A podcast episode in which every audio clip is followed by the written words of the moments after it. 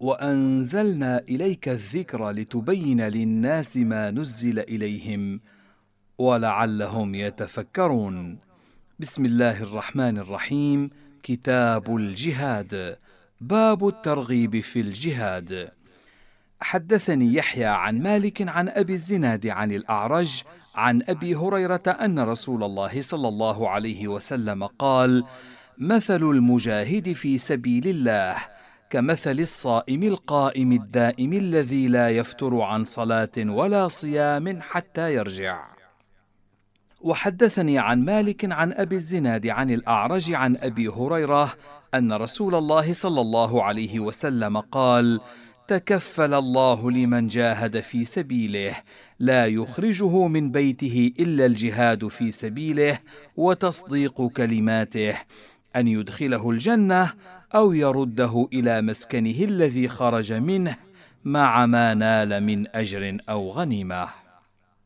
وحدثني عن مالك عن زيد بن أسلم عن أبي صالح السمان عن أبي هريرة أن رسول الله صلى الله عليه وسلم قال الخيل لرجل أجر ولرجل ستر وعلى رجل وزر فأما الذي هي له أجر فرجل ربطها في سبيل الله فأطال لها في مرج أو روضة فما أصابت في طيلها ذلك من المرج أو الروضة كان له حسنات. ولو أنها قطعت طيلها ذلك فاستنت شرفا أو شرفين كانت آثارها وأرواثها حسنات له. ولو أنها مرت بنهر فشربت منه ولم يرد أن يسقي به كان ذلك له حسنات فهي له أجر. ورجل ربطها تغنيا وتعففا ولم ينس حق الله في رقابها ولا في ظهورها فهي لذلك ستر.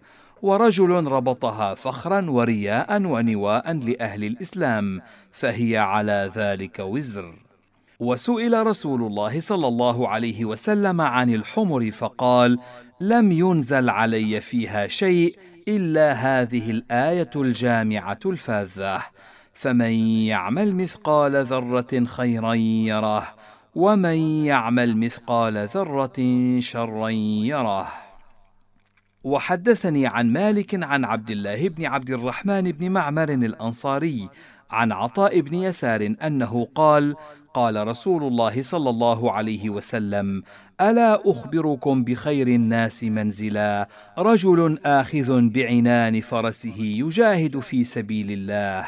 ألا أخبركم بخير الناس منزلا بعده؟ رجل معتزل في غنيمة يقيم الصلاة ويؤتي الزكاة ويعبد الله لا يشرك به شيئا.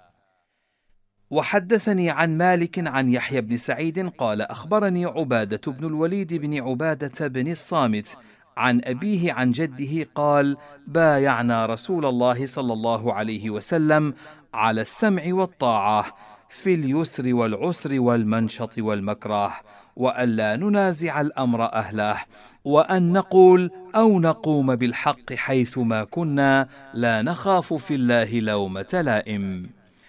وحدثني عن مالك عن زيد بن أسلم قال كتب أبو عبيدة بن الجراح إلى عمر بن الخطاب يذكر له جموعا من الروم وما يتخوف منهم فكتب إليه عمر بن الخطاب أما بعد فإنه مهما ينزل بعبد مؤمن من منزل شدة يجعل الله بعده فرجا وإنه لن يغلب عسر يسرين وأن الله تعالى يقول في كتابه يا أيها الذين آمنوا اصبروا وصابروا ورابطوا واتقوا الله لعلكم تفلحون.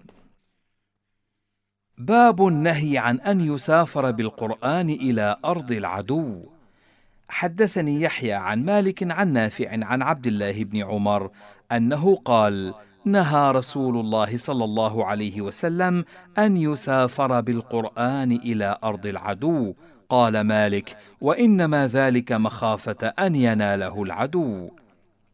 باب النهي عن قتل النساء والولدان في الغزو. حدثني يحيى عن مالك عن ابن شهاب عن ابن لكعب بن مالك قال حسبت أنه قال عبد الرحمن بن كعب أنه قال نهى رسول الله صلى الله عليه وسلم الذين قتلوا ابن أبي الحقيق عن قتل النساء والولدان قال فكان رجل منهم يقول برحت بنا امرأة ابن أبي الحقيق بالصياح فأرفع السيف عليها ثم أذكر نهي رسول الله صلى الله عليه وسلم فأكف ولولا ذلك استرحنا منها. وحدثني عن مالك عن نافع عن ابن عمر أن رسول الله صلى الله عليه وسلم رأى في بعض مغازيه امرأة مقتولة فأنكر ذلك ونهى عن قتل النساء والصبيان. وحدثني عن مالك عن يحيى بن سعيد أن أبا بكر الصديق بعث جيوشا إلى الشام فخرج يمشي مع يزيد بن أبي سفيان وكان أمير ربع من تلك الأرباع. فزعموا أن يزيد قال لأبي بكر إما أن تركب وإما أن أنزل. فقال أبو بكر ما أنت بنازل وما أنا براكب إني أحتسب خطاي هذه في سبيل الله. ثم قال له إنك ستجد قوما زعموا أنهم حبسوا أنفسهم لله فذرهم وما زعموا أنهم حبسوا أنفسهم له. وستجد قوما فحصوا عن أوساط رؤوسهم من الشعر فاضرب ما فحصوا عنه بالسيف وإني موصيك بعشر. لا تقتلن امرأة ولا صبيا ولا كبيرا هرما ولا تقطعن شجرا مثمرا ولا تخربن عامرا ولا تعقرن شاة ولا بعيرا إلا لمأكله ولا تحرقن نخلا ولا تفرقنه ولا تغلل ولا تجبن. وحدثني عن مالك أنه بلغه أن عمر بن عبد العزيز كتب إلى عامل من عماله أنه بلغنا أن رسول الله صلى الله عليه وسلم كان إذا بعث سرية يقول لهم أغزوا بسم الله في سبيل الله تقاتلون من كفر بالله. لا تغلوا ولا تغدروا ولا تمثلوا ولا تقتلوا وليدا. وقل ذلك لجيوشك وسراياك إن شاء الله. والسلام عليك. باب ما جاء في الوفاء بالأمان. حدثني يحيى عن مالك عن رجل من أهل الكوفة أن عمر بن الخطاب كتب إلى عامل جيش كان بعثه. إنه بلغني أن رجالا منكم يطلبون العلج حتى إذا أسند في الجبل وامتنع. قال رجل مطرس يقول لا تخف فإن أدركه قتله وإني والذي نفسي بيده. لا أعلم مكان واحد فعل ذلك إلا ضربت عنقه. قال يحيى سمعت مالكا يقول ليس هذا الحديث بالمجتمع عليه وليس عليه العمل. وسئل مالك عن الإشارة بالأمان أهي بمنزلة الكلام؟ فقال نعم، وإني أرى أن يتقدم إلى الجيوش ألا تقتلوا أحدا أشاروا إليه بالأمان، لأن الإشارة عندي بمنزلة الكلام، وإنه بلغني أن عبد الله بن عباس قال: ما ختر قوم بالعهد إلا سلط الله عليهم العدو. باب العمل في من أعطى شيئا في سبيل الله.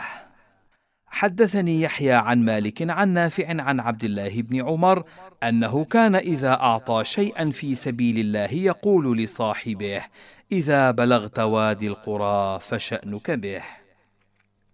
وحدثني عن مالك عن يحيى بن سعيد أن سعيد بن المسيب كان يقول إذا أعطي الرجل الشيء في الغزو فيبلغ به رأس مغزاته فهو له.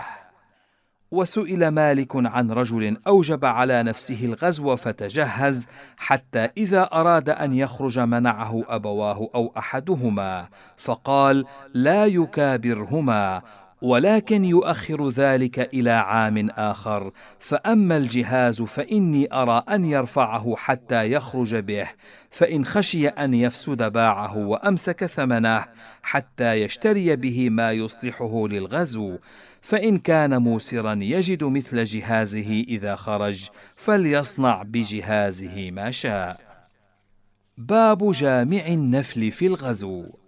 حدثني يحيى عن مالك عن نافع عن عبد الله بن عمر أن رسول الله صلى الله عليه وسلم بعث سرية فيها عبد الله بن عمر قبل نجد فغنموا ابلا كثيرة فكان سهمانهم اثنا عشر بعيرا أو أحد عشر بعيرا ونفلوا بعيرا بعيرا. وحدثني عن مالك عن يحيى بن سعيد أنه سمع سعيد بن المسيب يقول كان الناس في الغزو إذا اقتسموا غنائمهم يعدلون البعير بعشر شياه. قال مالك في الأجير في الغزو إنه إن كان شهد القتال وكان مع الناس عند القتال وكان حرا فله سهمه وإن لم يفعل ذلك فلا سهم له وأرى الا يقسم إلا لمن شهد القتال من الأحرار. باب ما لا يجب فيه الخمس.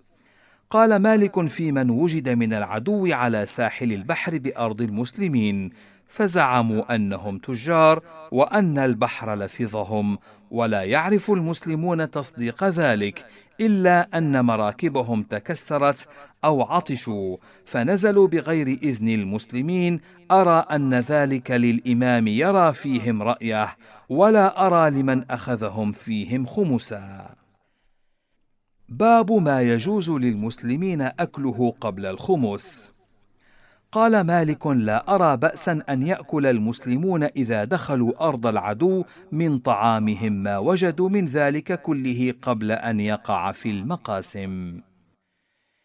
قال مالك وأنا أرى الإبل والبقر والغنم بمنزلة الطعام يأكل منه المسلمون إذا دخلوا أرض العدو كما يأكلون من الطعام ولو أن ذلك لا يؤكل حتى يحضر الناس المقاسم ويقسم بينهم أضر ذلك بالجيوش فلا أرى بأسا بما أكل من ذلك كله على وجه المعروف ولا أرى أن يدخر أحد من ذلك شيئا يرجع به إلى أهله. وسئل مالك عن الرجل يصيب الطعام في أرض العدو فيأكل منه ويتزود فيفضل منه شيء أيصلح له أن يحبسه فيأكله في أهله أو يبيعه قبل أن يقدم بلاده فينتفع بثمنه. قال مالك إن باعه وهو في الغزو فإني أرى أن يجعل ثمنه في غنائم المسلمين وإن بلغ به بلده فلا أرى باسا أن يأكله وينتفع به إذا كان يسيرا تافها. باب ما يرد قبل أن يقع القسم مما أصاب العدو. حدثني يحيى عن مالك أنه بلغه أن عبدا لعبد الله بن عمر ابق وأن فرسا له عار فأصابهما المشركون ثم غنمهما المسلمون فردا على عبد الله بن عمر وذلك قبل أن تصيبهما المقاسم. قال وسمعت مالكا يقول فيما يصيب العدو من أموال المسلمين إنه إن أدرك قبل أن تقع فيه المقاسم فهو رد على أهله وأما ما وقعت فيه المقاسم فلا يرد على أحد. وسئل مالك عن رجل حاز المشركون غلامه ثم غنمه المسلمون. قال مالك صاحبه أولى به بغير ثمن ولا قيمة ولا غرم ما لم تصبه المقاسم فإن وقعت فيه المقاسم فإني أرى أن يكون الغلام لسيده بالثمن إن شاء. قال مالك في أم ولد رجل من المسلمين حازها المشركون ثم غنمها المسلمون فقسمت في المقاسم ثم عرفها سيدها بعد القسم إنها لا تسترق وأرى أن يفتديها الإمام لسيدها فإن لم يفعل فعلى سيدها أن يفتديها ولا يدعها. ولا أرى للذي صارت له أن يسترقها ولا يستحل فرجها وإنما هي بمنزلة الحرة لأن سيدها يكلف أن يفتديها إذا جرحت فهذا بمنزلة ذلك فليس له أن يسلم أم ولده تسترق ويستحل فرجها. وسئل مالك عن الرجل يخرج إلى أرض العدو في المفاداة أو لتجارة فيشتري الحر أو العبد أو يوهبان له. فقال أما الحر فان ما اشتراه به دين عليه ولا يسترق وإن كان وهب له فهو حر وليس عليه شيء إلا أن يكون الرجل أعطى فيه شيئا مكافأة. فهو دين على الحر بمنزلة ما اشتري به. وأما العبد فإن سيده الأول مخير فيه إن شاء أن يأخذه ويدفع إلى الذي اشتراه ثمنه فذلك له وإن أحب أن يسلمه أسلمه وإن كان وهب له فسيده الأول أحق به ولا شيء عليه إلا أن يكون الرجل أعطى فيه شيئا مكافأة فيكون ما أعطى فيه غرما على سيده إن أحب أن يفتديه. باب ما جاء في السلب في النفل. حدثني يحيى عن مالك عن يحيى بن سعيد عن عمرو بن كثير بن أفلح عن أبي محمد مولى أبي قتادة عن أبي قتادة بن ربعي أنه قال خرجنا مع رسول الله صلى الله عليه وسلم عام حنين فلما التقينا كانت للمسلمين جولة.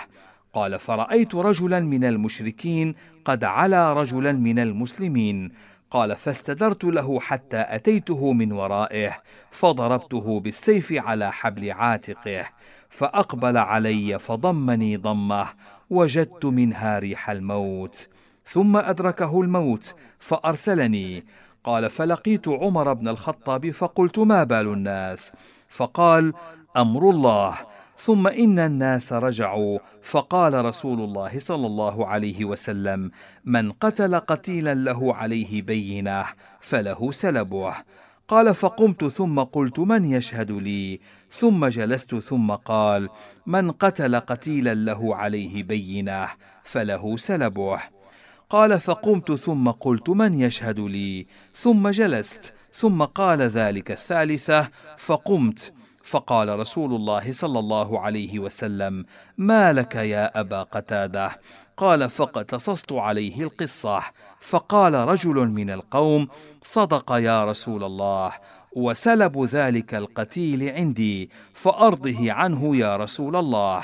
فقال أبو بكر لا ها الله اذا لا يعمد إلى أسد من أسد الله يقاتل عن الله ورسوله فيعطيك سلبه.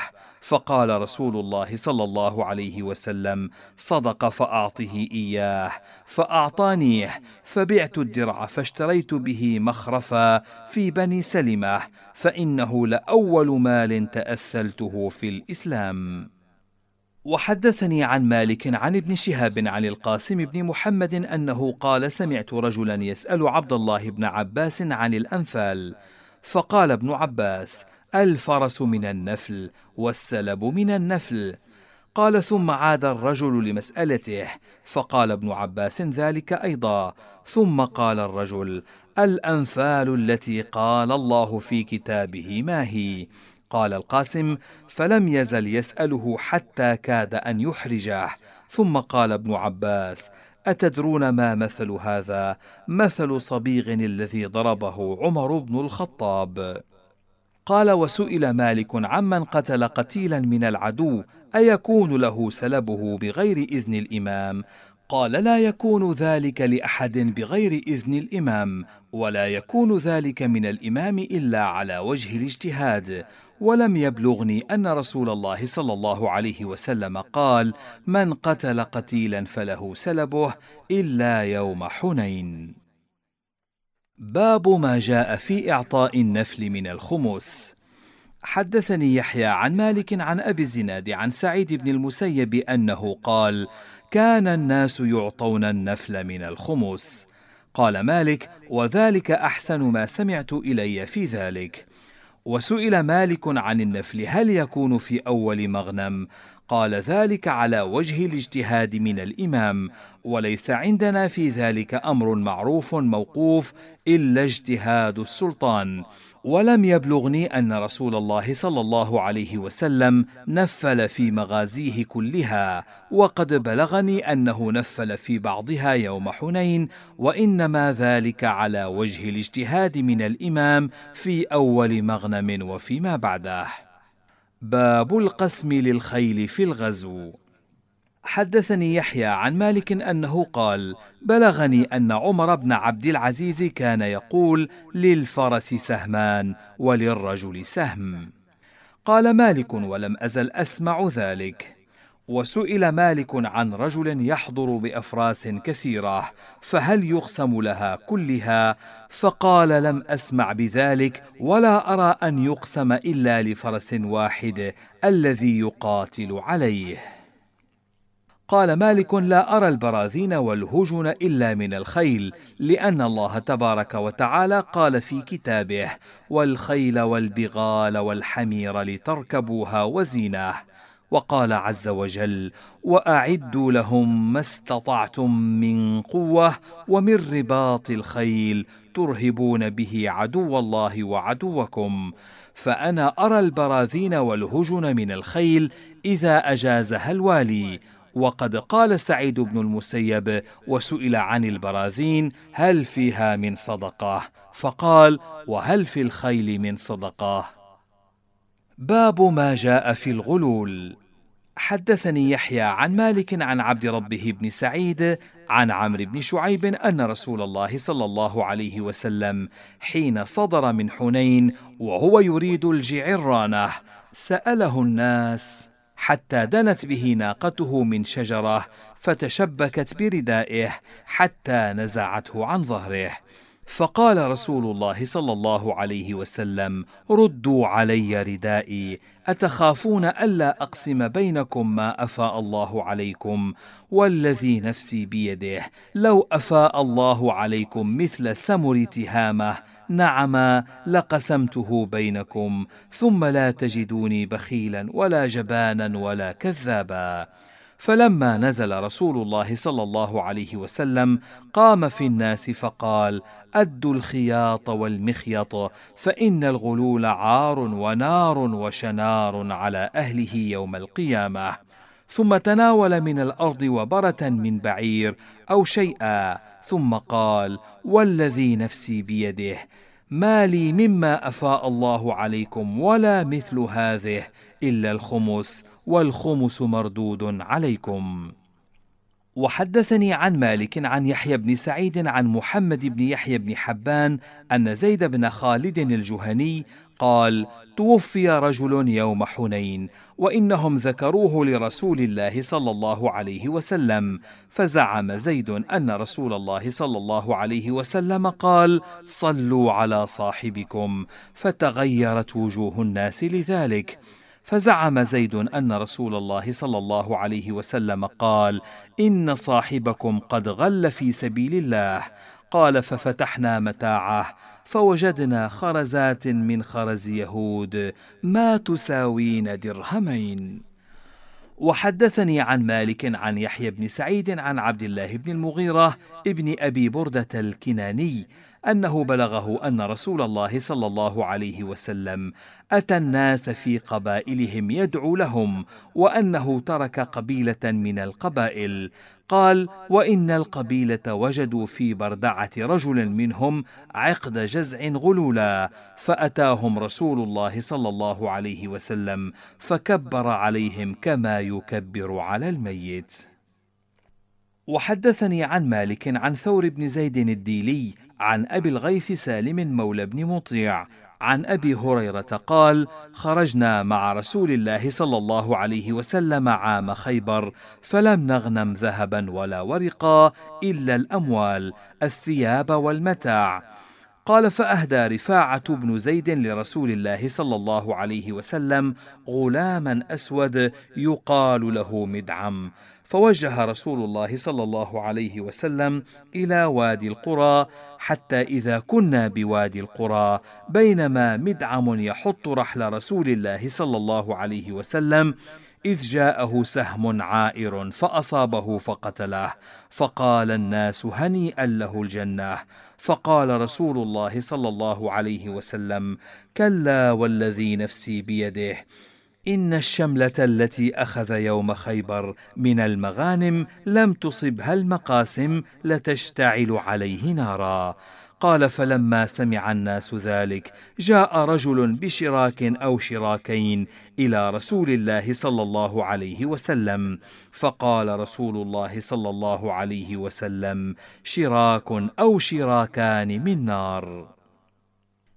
وحدثني عن مالك عن يحيى بن سعيد أنه بلغه عن عبد الله بن عباس أنه قال ما ظهر الغلول في قوم قط إلا ألقي في قلوبهم الرعب ولا فشى الزنا في قوم قط إلا كثر فيهم الموت ولا نقص قوم المكيال والميزان إلا قطع عنهم الرزق ولا حكم قوم بغير الحق إلا فشى فيهم الدم ولا ختر قوم بالعهد إلا سلط الله عليهم العدو. باب الشهداء في سبيل الله. حدثني يحيى عن مالك عن أبي الزناد عن الأعرج عن أبي هريرة أن رسول الله صلى الله عليه وسلم قال والذي نفسي بيده لوددت أني أقاتل في سبيل الله فأقتل ثم أحيا فأقتل ثم أحيا فأقتل. فكان أبو هريرة يقول ثلاثا أشهد بالله. وحدثني عن مالك عن أبي الزناد عن الأعرج عن أبي هريرة أن رسول الله صلى الله عليه وسلم قال يضحك الله إلى رجلين يقتل أحدهما الآخر كلاهما يدخل الجنة يقاتل هذا في سبيل الله فيقتل ثم يتوب الله على القاتل فيقاتل فيستشهد. وحدثني عن مالك عن أبي الزناد عن الأعرج عن أبي هريرة أن رسول الله صلى الله عليه وسلم قال والذي نفسي بيده لا يكلم أحد في سبيل الله والله أعلم بمن يكلم في سبيله إلا جاء يوم القيامة وجرحه يثعب دما اللون لون دم والريح ريح المسك. وحدثني عن مالك عن زيد بن أسلم أن عمر بن الخطاب كان يقول اللهم لا تجعل قتلي بيد رجل صلى لك سجدة واحدة يحاجني بها عندك يوم القيامة.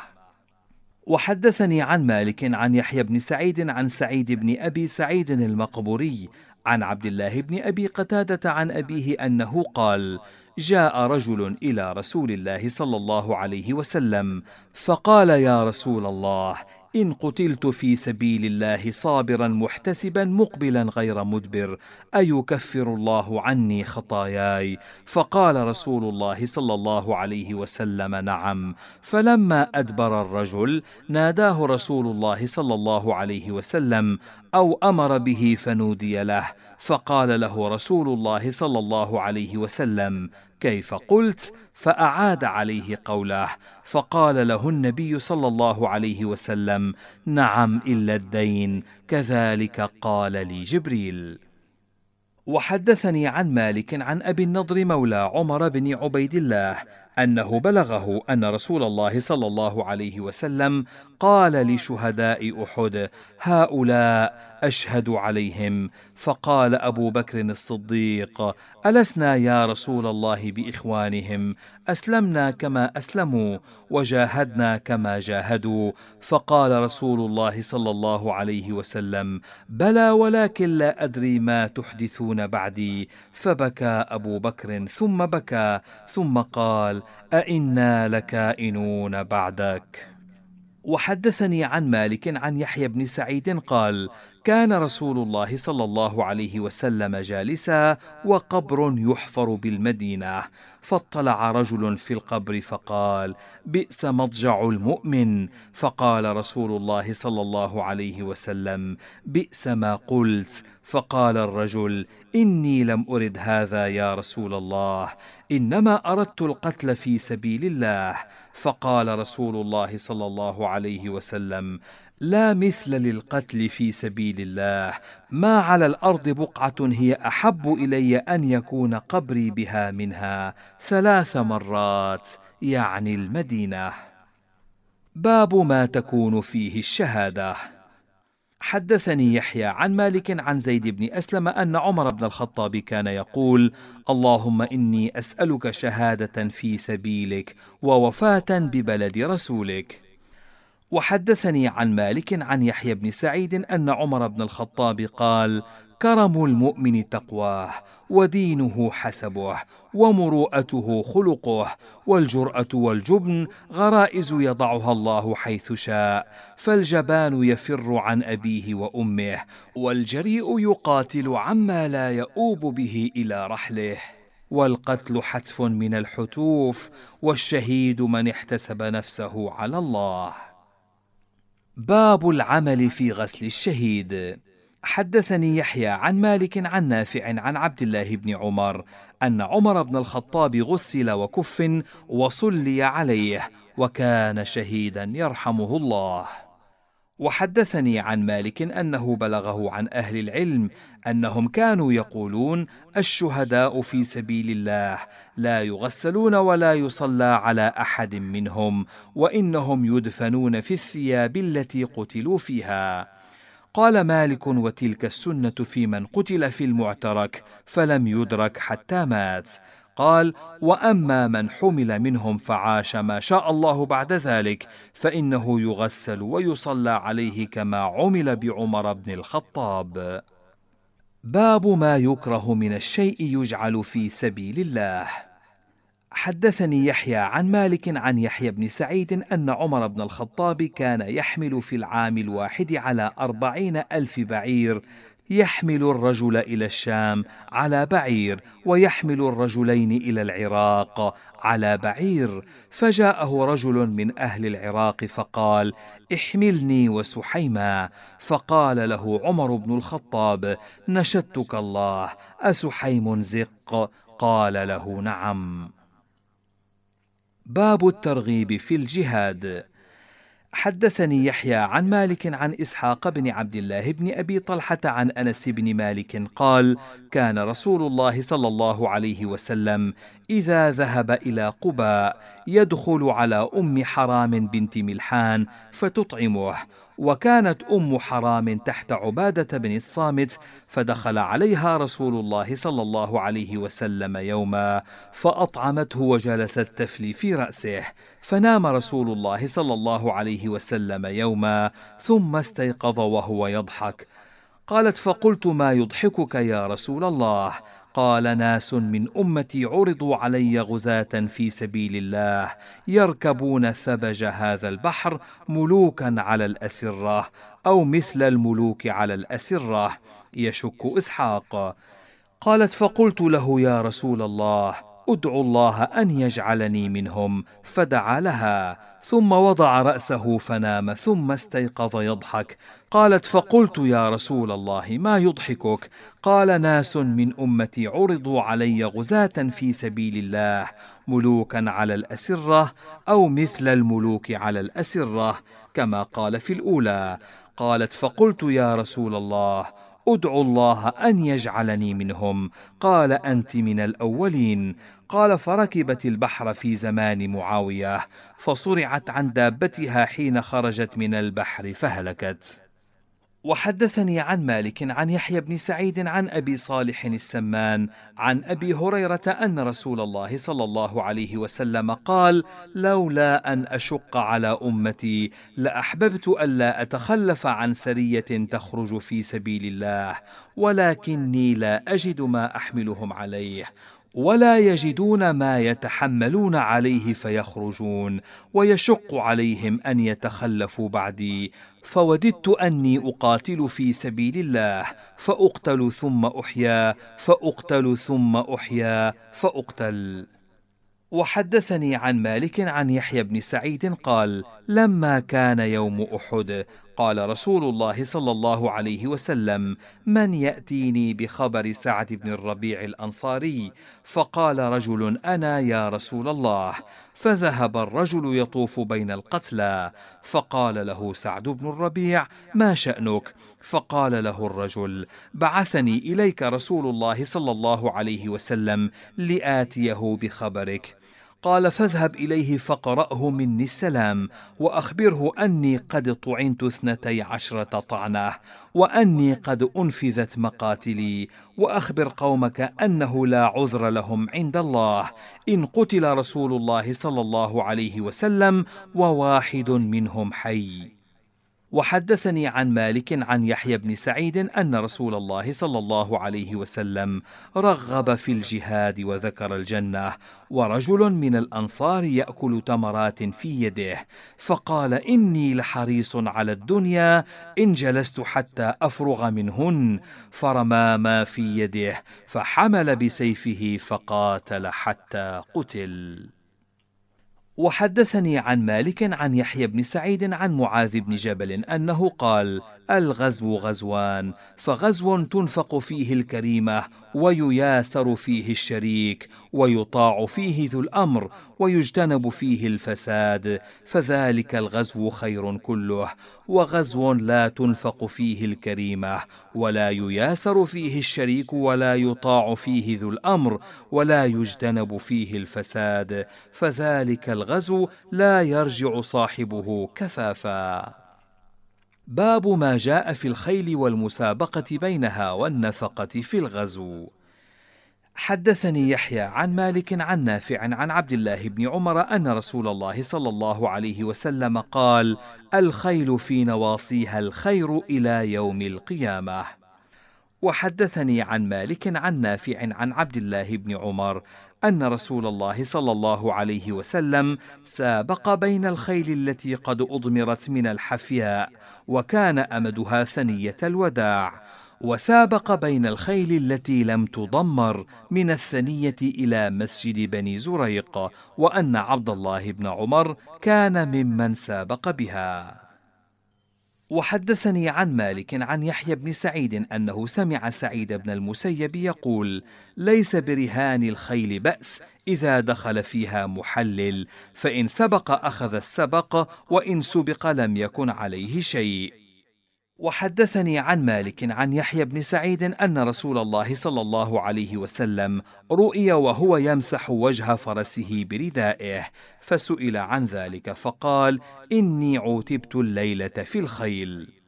وحدثني عن مالك عن حميد الطويل عن أنس بن مالك أن رسول الله صلى الله عليه وسلم حين خرج إلى خيبر أتاها ليلا وكان إذا أتى قوما بليل لم يغر حتى يصبح فلما أصبح خرجت يهود بمساحيهم ومكاتلهم فلما رأوه قالوا محمد والله محمد والخميس فقال رسول الله صلى الله عليه وسلم الله أكبر خربت خيبر أنا اذا نزلنا بساحه قوم فساء صباح المنذرين. وحدثني عن مالك عن ابن شهاب عن حميد بن عبد الرحمن بن عوف عن ابي هريره أن رسول الله صلى الله عليه وسلم قال من أنفق زوجين في سبيل الله نودي في الجنة يا عبد الله هذا خير فمن كان من أهل الصلاة دعي من باب الصلاة ومن كان من أهل الجهاد دعي من باب الجهاد ومن كان من أهل الصدقة دعي من باب الصدقة ومن كان من أهل الصيام دعي من باب الريان. فقال أبو بكر الصديق يا رسول الله ما على من يدعى من هذه الأبواب من ضرورة؟ فهل يدعى أحد من هذه الأبواب كلها؟ قال نعم وأرجو أن تكون منهم. باب إحراز من أسلم من أهل الذمة ارضه سئل مالك عن إمام قبل الجزية من قوم فكانوا يعطونها. أرأيت من أسلم منهم؟ أتكون له أرضه أو تكون للمسلمين ويكون لهم ماله؟ فقال مالك ذلك يختلف. أما أهل الصلح فإن من أسلم منهم فهو أحق بأرضه وماله.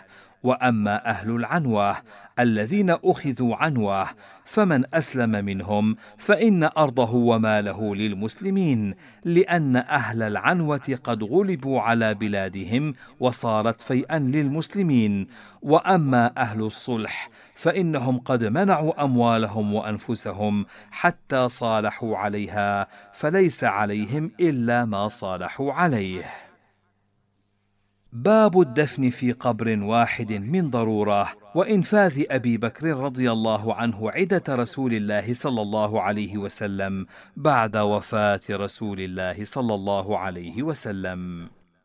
حدثني يحيى عن مالك عن عبد الرحمن بن أبي صعصعة أنه بلغه أن عمرو بن الجموح وعبد الله بن عمرو الأنصاريين ثم السلميين كانا قد حفر السيل قبرهما وكان قبرهما مما يلي السيل وكانا في قبر واحد وهما ممن استشهد يوم أحد فحفر عنهما ليغيرا من مكانهما فوجدا لم يتغيرا كأنهما ماتا بالأمس وكان أحدهما قد جرح فوضع يده على جرحه فدفن وهو كذلك فأميطت يده عن جرحه ثم أرسلت فرجعت كما كانت وكان بين أحد وبين يوم حفر عنهما ست وأربعون سنة.